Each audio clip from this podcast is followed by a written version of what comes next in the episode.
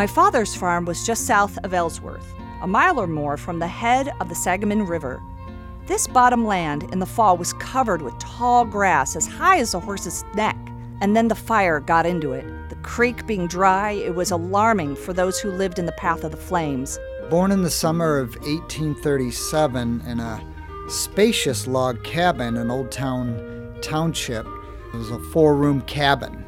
Mary Ann Cheney Marmon leaves several really fascinating manuscripts entailing her accounts of what life was like during the early settlement period. Hello, my name is Jennifer Malloy, and I'm a volunteer for the McLean County Museum of History. This is Bill Kemp, librarian, McLean County Museum of History. Being born in McLean County in 1837 makes you an early settler. After all, the county isn't established until late 1830, and Bloomington doesn't get underway until 1831. She wrote about the interactions with early Euro American settlers and indigenous people, including the Kickapoo and the uh, Delaware. She wrote about social life and housekeeping, and I think most interesting in some ways, she wrote about prairie fires. In staying the process of tree fires, a fire was started burning spaces. In this way, they were more easily extinguished. It's hard for us to capture in a mind's eye today what the Grand Prairie was like during the arrival of Euro Americans in the 1820s and 1830s. Literally, a sea of waving perennial flowers and grasses from little bluestem to golden Alexander.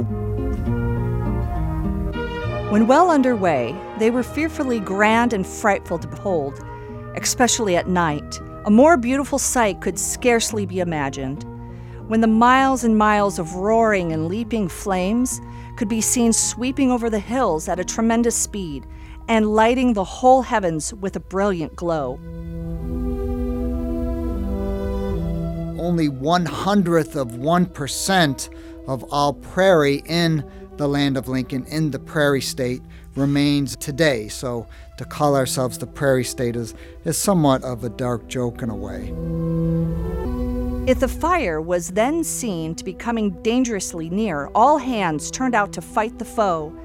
They put on old clothes and took older clothes to fight the fire with. They tied them with sticks and poles. Men's apparel was the best implements old coats, pants, or vests, not taking fire so easily. The men mounted their horses armed with wagons of defense and rode away as fast as their horses could carry them. Fire certainly shapes the emergence and persistence of the Grand Prairie. Uh, the deep fibrous roots of prairie plants really protected grasses and perennial flowers from periodic burnings. Not only that, increased the growth and productivity of the plants in the soil to have periodic burns. Furrows were plowed a half or a quarter of a mile from the fence to protect the fences and crops. The fences represented a money value that they were anxious to protect.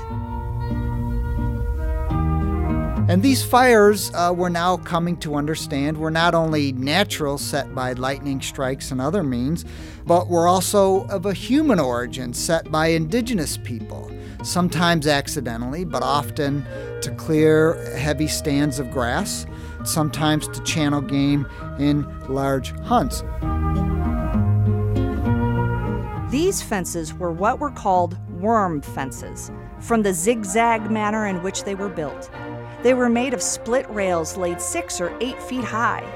These rails were made from trees cut into logs, and then the logs were split into rails and hauled many miles. Being in this zigzag form, the corners held an amount of grass that had been blown there thus making it impossible to save the fences when once they caught fire. These fences are now almost entirely replaced with other material. Sometimes miles of these fences were burned, involving much loss.